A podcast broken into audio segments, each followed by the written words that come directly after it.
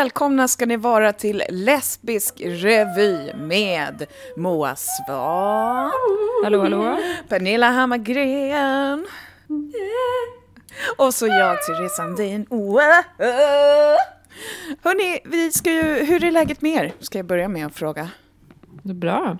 Ja. Pernilla, bra? Eh, det är bra. Jag var uppe till eh, halv två för att jag fastnade i... Eh, nej, alltså jag kom inte längre än eh, säsong två. Och, Du har ändå klämt en och en halv säsong då på Ja, liksom. men jag skulle snabbspola. Sen fastnade Jaha, jag i saker och bara... Ja, jag var tvungen att Ja. googla och... Var är vi någonstans? Ja. Just det. Och då är det alltså L-word som vi äntligen har kommit till och ska prata om idag. Och Pernilla har klämt en säsong och lite till genom att snabbspola och googla mycket. Mm. Ehm, Ångrar ja, du dig? Känner du? Precis. Jag ångrar mig nästan. Det hade varit skönt att sova. Ja, eh, Oh det är God. ju... Oj, Ja, det var oj, ju oj. lite så. Det är inte lika färskt för mig, men relativt färskt. Mm. För jag såg ändå igenom, det kan ju ha varit bara några månader sedan som jag kollade igenom alla eh, gamla säsongerna om man säger. Mhm. Mm. Och, men du ångrar dig inte heller? Nej, absolut inte. Nej. Det var ju bara månad jättehärligt. Ja, men alltså det måste ju ha varit ja, men i höstas någon gång i alla fall. Förmodligen när jag skulle, bo- borde ha pluggat eller så istället. Mm. Alltså jag har ju Ja. försökt att se om Elward ett par gånger genom åren. Nu är det flera år sedan, sen sist. Men det är liksom, det är fruktansvärt. Det är inte, Ja. det är inte lätt. Nej. Nej, Man behöver alltså ha det... ett syfte och någon att hålla i handen.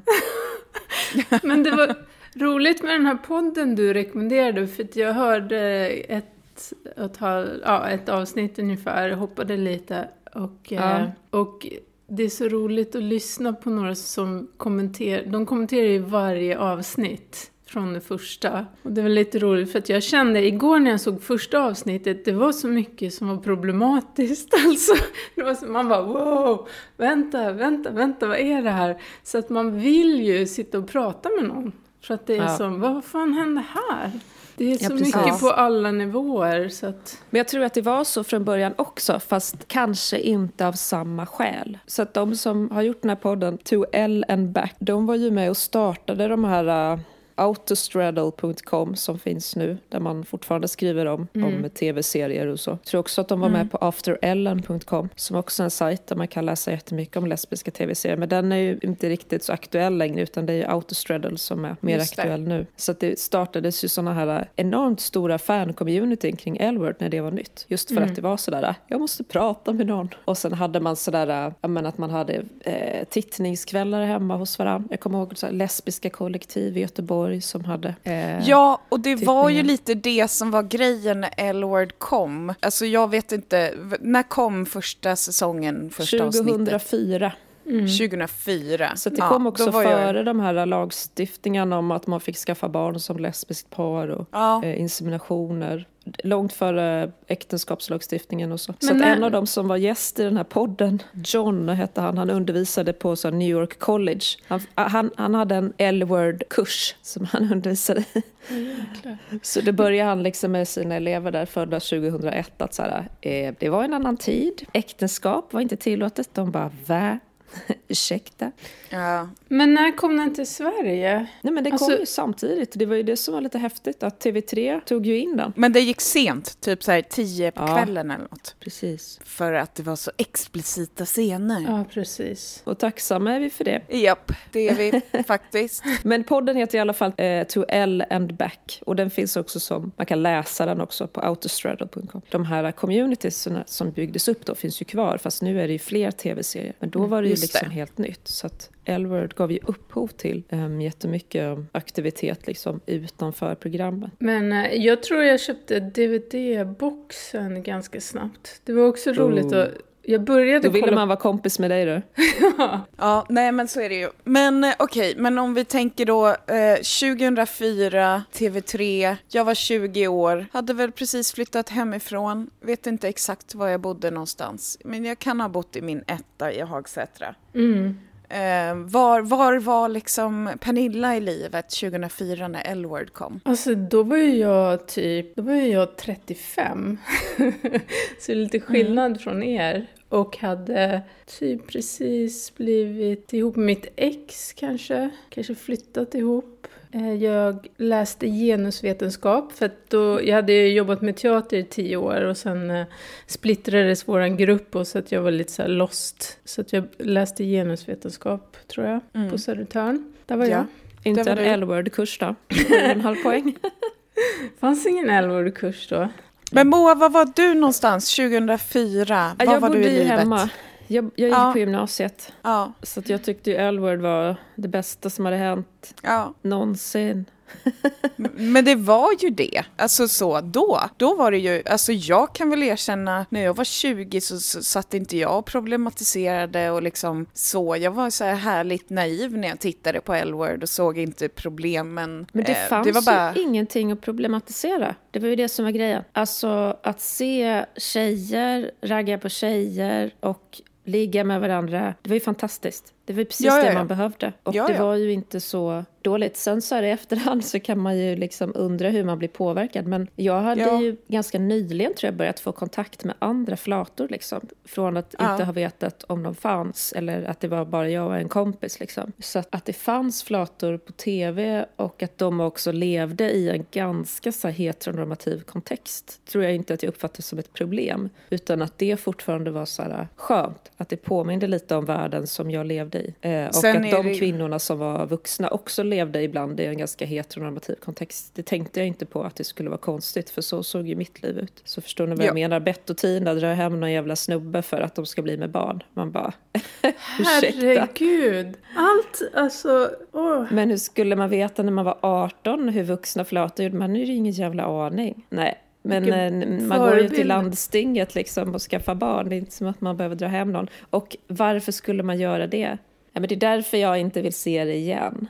För att man blir ju bara... Det, blir bara, det är massa, massa saker som är jobbiga som man inte brydde sig om för att det var så fantastiskt allt det andra. Ja, Ja, det är men exakt. det. Och sen när jag hade varit ute i några år, då kom ju säsong tre, fyra, fem. Och de var ju inte Ännu exakt värre. likadana. Utan, det här precis, jag skulle säga det. Det var inte som att de var perfekta heller. Men de kanske i alla fall hade eh, skaffat sitt barn. Och Alice hade ju blivit lesbisk och verkar ju vara det. Och så där, så att jag tror att det passar mig bättre. Eh, men jag gav ju er i läxa och fokusera på ert favoritkärlekspar. Moa, vad, vad, vad valde du sen i slutändan för par? Nej men alltså Bett och Tina är ju det mest intressanta paret. Eh, och jag tror att jag tyckte det var väldigt roligt i säsong fem. För då hade de ju varit isär och blev ihop igen. Och då var ju de liksom de skådisarna också som hade jobbat ihop längst. Så att det tyckte jag att de gjorde väldigt bra. Men, men man ska ju inte kolla på säsong ett igen.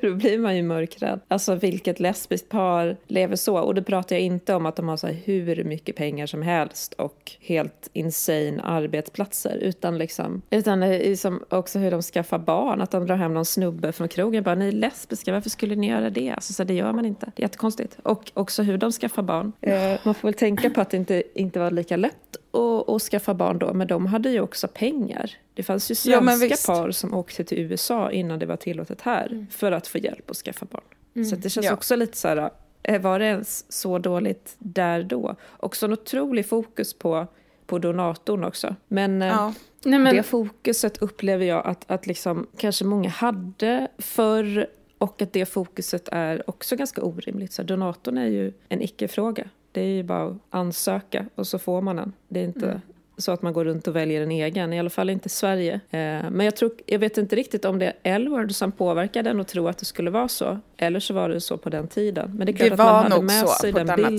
sätt.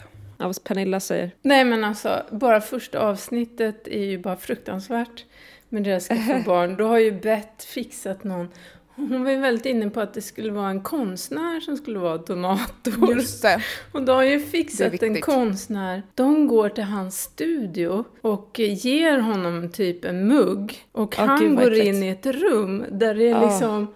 Man ser honom hålla på, ja ni vet. och man ser honom, för att det är liksom ett tyg för, det är något rum... Ja, och man hör honom liksom stöna typ. Nej, det är så jävla Ja, sjukt. ja.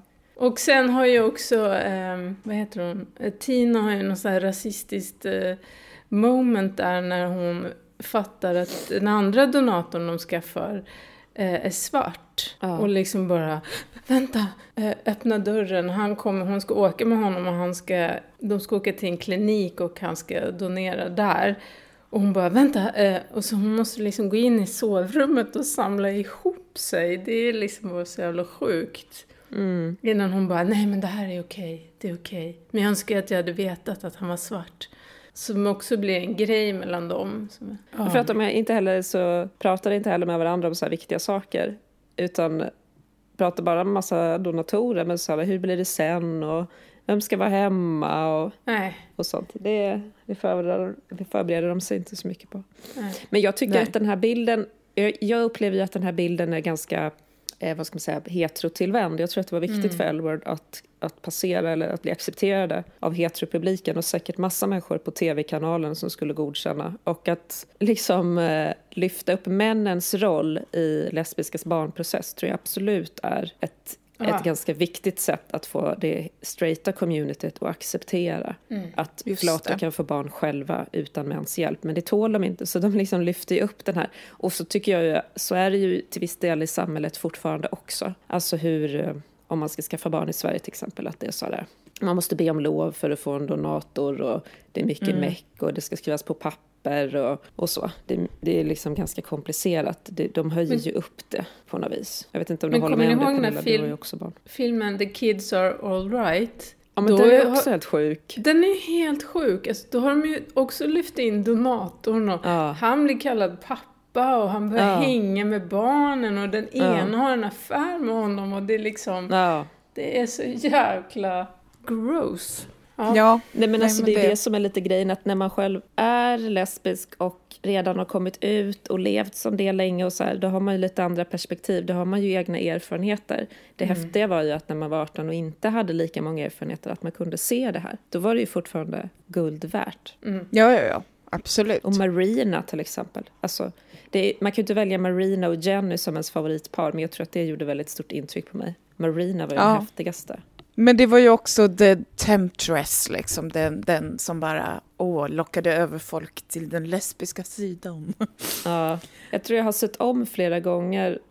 Just Eh, Marinas del. Ja, precis. Och så var det någon scen som jag tyckte jättemycket om, som jag inte vet varför, där, där Jenny går och handlar hos Marina. Och så säger hon sådär, Nej, tvärtom. Jenny jobbar i en affär. ja, är det så, Och så det är? kommer Marina. Och så säger hon, are you checking me out? Som checka slags- varorna, check- check- checka henne. Ja, eller Mm. kolla in mig. Ja, Mm. och hon blev jättenervös, Jenny. Det tyckte man Ja. var häftigt. Men jag tror också, också det är så här, när man har, jag var ju, eh, vad ska man säga, jag hade väl en lesbisk praktik på så sätt när jag var tonåring, att jag kollade in massa tjejer hela tiden. Och, men det var liksom inte uttalat på det sättet. Så att jag tror att det var häftigt att det skulle komma någon och faktiskt prata med mig om det som hände.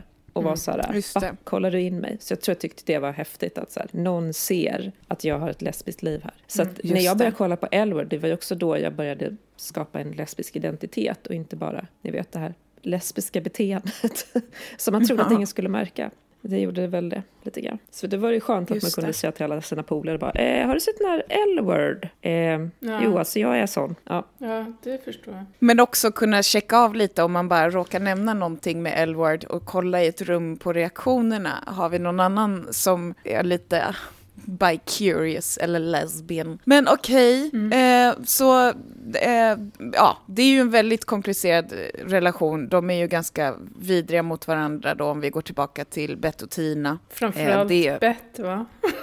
Eller? Ja, men det blir ju att Tina blir ju inte heller så himla härlig sen när hon ska bli tillsammans med någon snubbe där och allt vad det är. Men eh, Pernilla, vad, vad har du för par som du skulle titta lite på? Gud, jag får sån prestationsångest nu. Jag förstår inte hur vi ska... Bara vi börjar prata om Jenny, så fort jag... Okej, jag ska inte gå in på det, men första scenen när jag såg Jenny när hon kom in, jag bara... Jag har glömt att jag egentligen gillade Jenny så mycket i början. Ja, ah, skit i det. Ja. Jag har fortfarande en crush på Jenny, men den, den gick snabbt över när jag...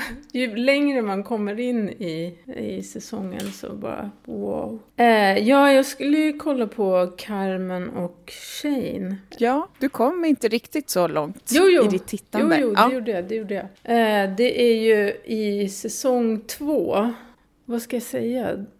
Jag tycker det, Det är... är... Jag, är helt, jag vet inte hur jag ska sammanfatta det här, men Carmen är ju, det, det är ju typ en av de stora behållningarna med Elward. Som, Ja, ja, ja. som man tar med sig där, utan att... Hon är ju typ den karaktären som klarar sig bäst liksom. Nej men eh, de har ju, en, de träffas ju, Shane ska ju fixa håret på Ariana Huffington. Och eh, Carmen jobbar ju på den här inspelningen i en studio. Eh, och sen börjar deras resa. De, det säger ju klick direkt. Och det är lite så obegripligt att Shane eh, är så, Jag kommer inte ihåg sen hur i säsong 6 så ska de gifta sig, eller hur? Eh, Det är nog eh, Nej, säsong tre. tidigare. Ja, precis. Det är, Är ju- det det är hela grejen med skådisen Sarah Shah att hon bara hade ett kort kontrakt och sen ville hon vidare trots att hon var så populär. Men hon ville Ja. liksom inte fastna i... Men Hon är också en av de bättre skådisarna i Elward, tycker Mm. jag. Man tror ju Absolut. verkligen på henne. Nej men alltså Carmen är, det är ju liksom det som fick mig att förstå ännu mer eh, hur... Vem du är. eh, Carmen blev ju verkligen en så otroligt för så många. Nej, men Carmen var ju verkligen, jag tror att det var många som eh, kanske inte identifierade sig som lesbiska som ändå kände att, men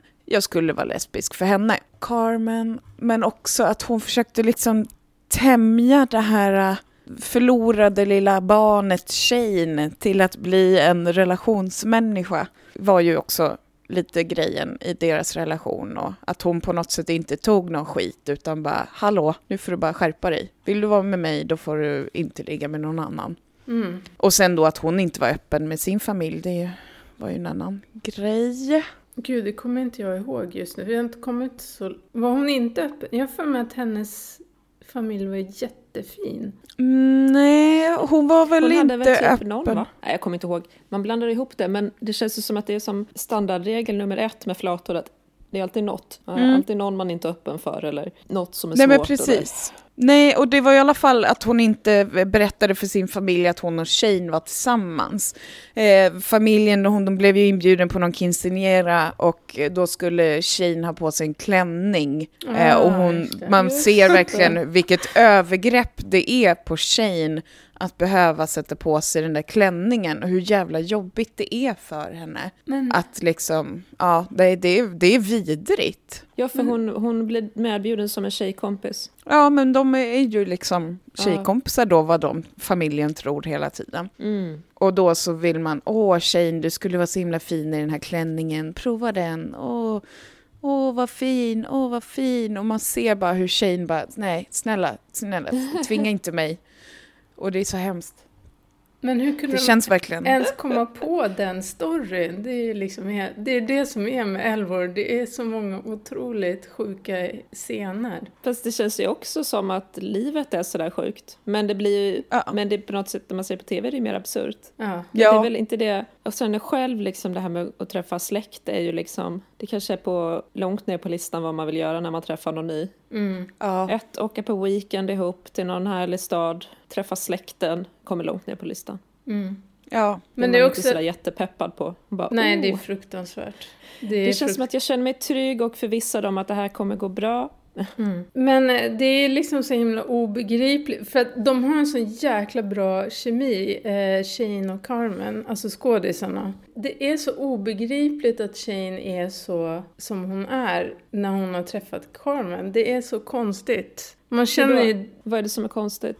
Nej men att, att hon är sånt as, Shane, när hon har Carmen, det tycker jag är så helt svårt att förstå. Mm. Det är för att det är så svårt att ändra på sig. Mm. ja hon har ju Alltså, har enorma trust tänkt- issues. Ja, men hon har väl inte tänkt på det tidigare? Hur ska hon veta? Och om man inte har längre relation, hur ska man någonsin få någon typ av återkoppling på vad man gör? Eller? Det är ett jättebra sätt att inte behöver förändras också.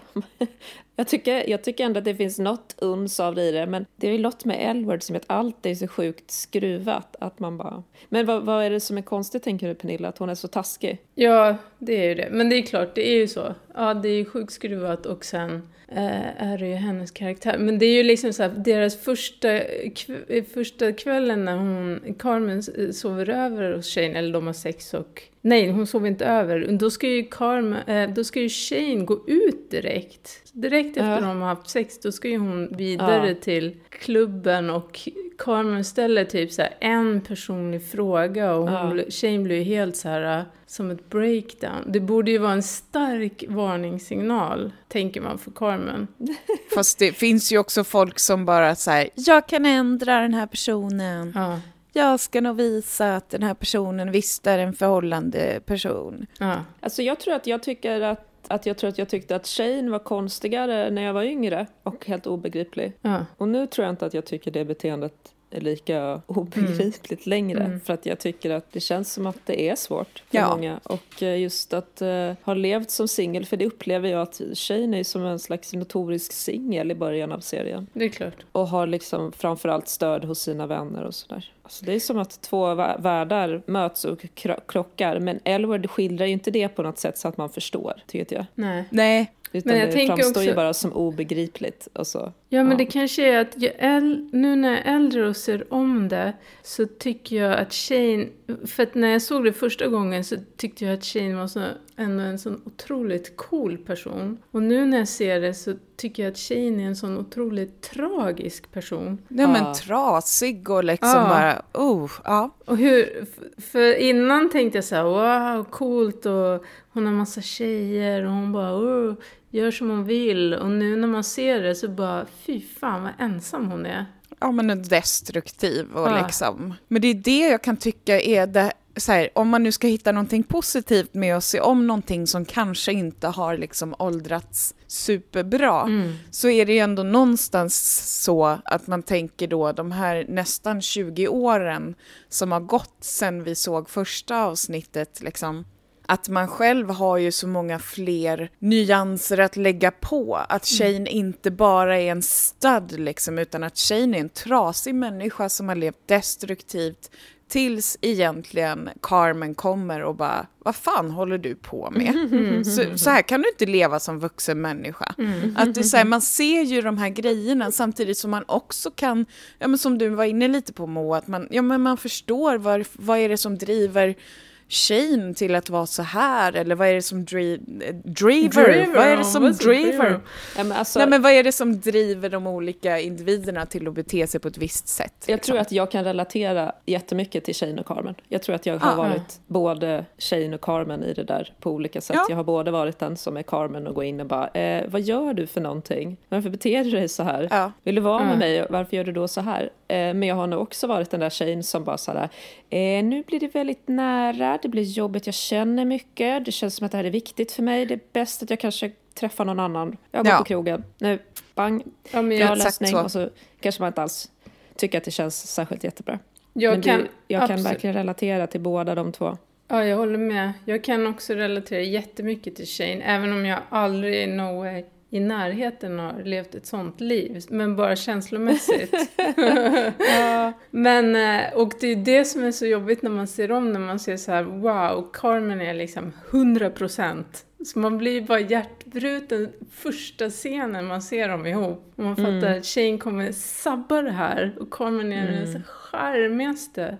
Men det är också så Ja. sjukt, liksom, man blir också förbannad så här, Carmen förtjänar ju bättre. Varför ska hon gå och rädda den här lilla idioten? Det är mig hon ska ha. Ja, Nej, men ja, fa- det, är så tycker- du nej, men tänker. Det fattar jag. Det är för att Shane är så snygg. Ja. Ja. Shane är ju skitsnygg och jättecharmig. Och jag tror Plus- att så här, i mitt eget liv så är ju alla tjejer, absolut, jag gillar tjejer och älskar att omge mig själv av tjejer och många är jätteunderbara. Men det är ju knappt någon som man känner så här, wow, du är fantastisk. Dig Mm. vill jag ha och här känns det allting sparks, spark, spark. Alltså det känns ju som att det händer ju typ inte. Nej. Så att gör det det, då släpper man ju inte det. Utan då är det ju det man vill ha. Och då kanske det för med sig att man är med någon som är sådär stökig. liksom. Och vem man än träffar så måste man ju reda ut såna här äh, grejer om hur är man mot varandra och så. Men jag tror att jag kan känna den grejen att så här, visst man gillar tjejer men de allra, allra flesta tjejer är ju bara helt vanliga, har vanliga jobb, ser vanliga ut, får en att känna normalt mycket intresse. De kanske är skitsnygga när man är full och sen när man inte är full längre så är de inte så snygga. Så att träffar man någon som är så här, wow, Shane, alltså då jävlar. Jag tror Plus- att det är det som är grejen med Shane också. Att man ska fatta det. Att så här, det här är... Plus att Shane hade ju glasögon ofta i säsong två. Och det sjuka är att, ni vet att tidigt 2000-tal, det var ju liksom det fulaste modet ever, tycker jag. De här korta tröjorna och Shane är ju frisör, men hon har de mest sjuka frisyrerna. Men hon, i säsong två, då har hon ju klippt sig lite, fast det är fortfarande att det står så här åt alla håll, i, just i nacken. Och, men hon är väldigt fin i glasögon. Ja, men alltså Shane är ju punk på Mm. något sätt. Det är ju liksom, ja. Men vem, vem, eller vilka tycker du om Therese? Alltså det är ju Alice och Dana. För mig var det bara så här äntligen när de faktiskt bara låg med varandra på när de satt och gjorde de här påsarna till eh, möhippan. Får jag bara fråga, hade det lite den här auran av det förbjudna? Ja, Man ja. var säkert ihop Det med var, någon. ju, Man eh, borde inte... det var ju, Dana skulle ju gifta sig med den här hysteriska assistenten. Just det. Ja, nej men det var ju ändå så, för att jag har ju, eh, jag vet inte vad det är med Alice, men Alice har ändå varit, det är någonting, jag kan identifiera mig med henne och sen när hon blir lite galen där då när Dana har gått tillbaka till sitt ex så känner jag så här, för jag vet när jag tittade på det första gången så tyckte jag det var så jobbigt att se Alice lite galen i bilen. Men samtidigt idag när jag såg om det så kunde jag känna så här, ja, det är fan ändå ganska rimligt att hon jagar henne med bilen. Nej, det kanske inte är. Men, men någonstans att det är så här, ja men det känns ju som att man ser också att Dana avslutade inte det på ett särskilt schysst sätt. Hon avslutade inte deras relation med respekt för att Alice och hon ändå började som väldigt, väldigt bra kompisar och sen gick in i någonting väldigt stormigt och kortvarigt. Så att jag kan ändå känna så här, Alice, att hon blev knas, det är ändå rimligt. Jag Men- kommer inte ihåg hur det slutade mellan dem. Alltså, för, gifte hon sig sen? Nej, nej, nej. Är det för att uh, Filippa slash Tonja heter hon va? Tanja? Hon har ju Ja, ja. redan Nej, men träffat hon gick någon annan. vidare till eh, någon annan, ja. Men sen får ju Nej, Dana men innan det Så. så, så, för att Dana och Alice försöker ju. Alice är ganska svartsjuk. Och sen så ska ju då Dana gå på middag med, sitt ex, hon den rödhåriga kocken. Åh, gud, hon var ju kocken, otrolig. henne gillar man. Vad heter hon? Ja, Lina? ja Lara. Lara. No, men något sånt. Eh, Lina och och- Dana. Lina och Dana. Att Alice var väldigt svartsjuk då, men så här, ja men självklart, det är klart att ni ska gå ut och äta middag ihop, det är inget konstigt, ni är ju kompisar nu, ni var tillsammans då, men nu är ni kompisar. Och sen så blir det ju ändå som Alice var rädd för, att de insåg att, ja, det kanske var de som var perfekta. Man ska Så, aldrig eh, så- uppmuntra och då sin blev tjej ju- att ha middag med sitt ex. Det, Nej, men det är Det ju lite så. Det, taskiga, Det har vi det, lärt därför att oss. det dumma med upplägget är ju att man har på något sätt gett sin välsignelse till någonting. Gör inte det. Ja, nej, Det är bättre don't att säga, do "Ja, du it. bestämmer." Jo, våga, våga. Jag, Om, Ja, om, du om det inte överlever så är det inte meningen att vara... Och det var det ju inte heller. Jo, men det var det ju, för att det var ju när Dana då fick cancer så sköt hon ju ifrån sig alla andra. Den enda som faktiskt betydde någonting i slutändan, det var Alice som var där. Fast hon hade varit lite galen ett tag så satt hon där. Ja. Och, så att det var ju fint och sorgligt och vidrigt. Eh, Men det kanske är en, en, det kanske är en grej att man ska tänka att man ska tänka så här, är det här en person jag kommer vilja prata med på min dödsbädd? Just det, just det. Så är det här en bra person. det är svårt att veta innan man är där. Vad hände på dödsbädden? Alltså vad... Det som hände var ju att Dana, när Dana var sjuk så, så sköt hon ju ifrån sig Lara ganska ordentligt och eh, var arg. Hon tog ut väldigt mycket av sin frustration och rädsla, dödsångesten eh, tog hon ju ut över Lara. Medan Alice då på något sätt kanske kunde ta sig förbi all den där dödsångesten och så. Så att Lara drog sig undan lite medan Alice satt där och vakade på sjukhuset. Så att det var väl mer bara att Alice på något sätt också fick bli påmind om att deras vänskap ändå var så pass mycket viktigare. Och att deras relation ändå var så viktig så att det blev någon typ av avslut i relationen där också. Eh, för Alice satt ju där dygnet runt egentligen och det var väl en sjuksköterska som övertalade henne att hon skulle gå ut och ta lite frisk luft. Och då gick hon för att handla någon liten töntig souvenir för att Dana skulle bli lite glad. Och sen så sprang hon ju på eh, Tonja då, eh, Danas ex som hon skulle ha gift sig med. Och de sitter och pratar lite och sen när hon kommer tillbaka upp så har Dina gått bort. Det är ju... Så Just då det. hade hon lite dåligt samvete. Så att hon passade på att ligga lite med Lara sen också. Va? Är det sant? Nej men de var ju så... så Det här kommer inte jag. Jo men det, i sorgen där så möttes de och sen så råkade de ligga lite bara. Ja, För. Dana. För Dana. För Dana skull är det nog bäst att vi ligger med varandra lite nu. Nej men det var ett sätt att hantera sorgen och saknaden. Men, ja, nej men det är ändå ett par som jag kan tycka någonstans, för att jag också har gillat deras vänskap ganska mycket, att de har slängt käft och sådär. Men nu har det blivit dags att spela Gifta, ligga, döda. Det var en jättedålig eh, försök till att göra någon typ av liten sån, oh, jingel där. Är det någon som vill Alltså, förklara ju- för mig syftet på den här leken? Jag har aldrig förstått. Varför skulle man döda någon och varför ska man gifta sig? Nej, alltså det är verkligen bara en lek. Du får tre personer och sen så, så måste du välja vem utav dem du vill gifta dig med, alltså vem då som du tänker är kanske en relationsperson, vem du skulle vilja ligga med, kanske någon som har väldigt mycket sexepil eller så, eller bara så. Och sen så är det tredje alternativet vem du vill döda. Och du måste ju liksom välja någon på varje utav de här. Och det är ett sätt för oss att väldigt enkelt kunna se vad du är för människotyp. Nej, verkligen inte. Eh, men här kommer de tre personerna nu då, som ni måste... Och då säger jag Jenny, Beth och vi har Helena Peabody. Ja men herregud. Okej, Pernilla, du får börja. Gifta, ligga, döda. Beth. Det här är inget kul Jo, alls. det är hysteriskt inte, roligt. Carmen är inte med. Nej. Jag kände jag hade sån meltdown när jag skulle prata om dem för att jag bara Carmen, Carmen.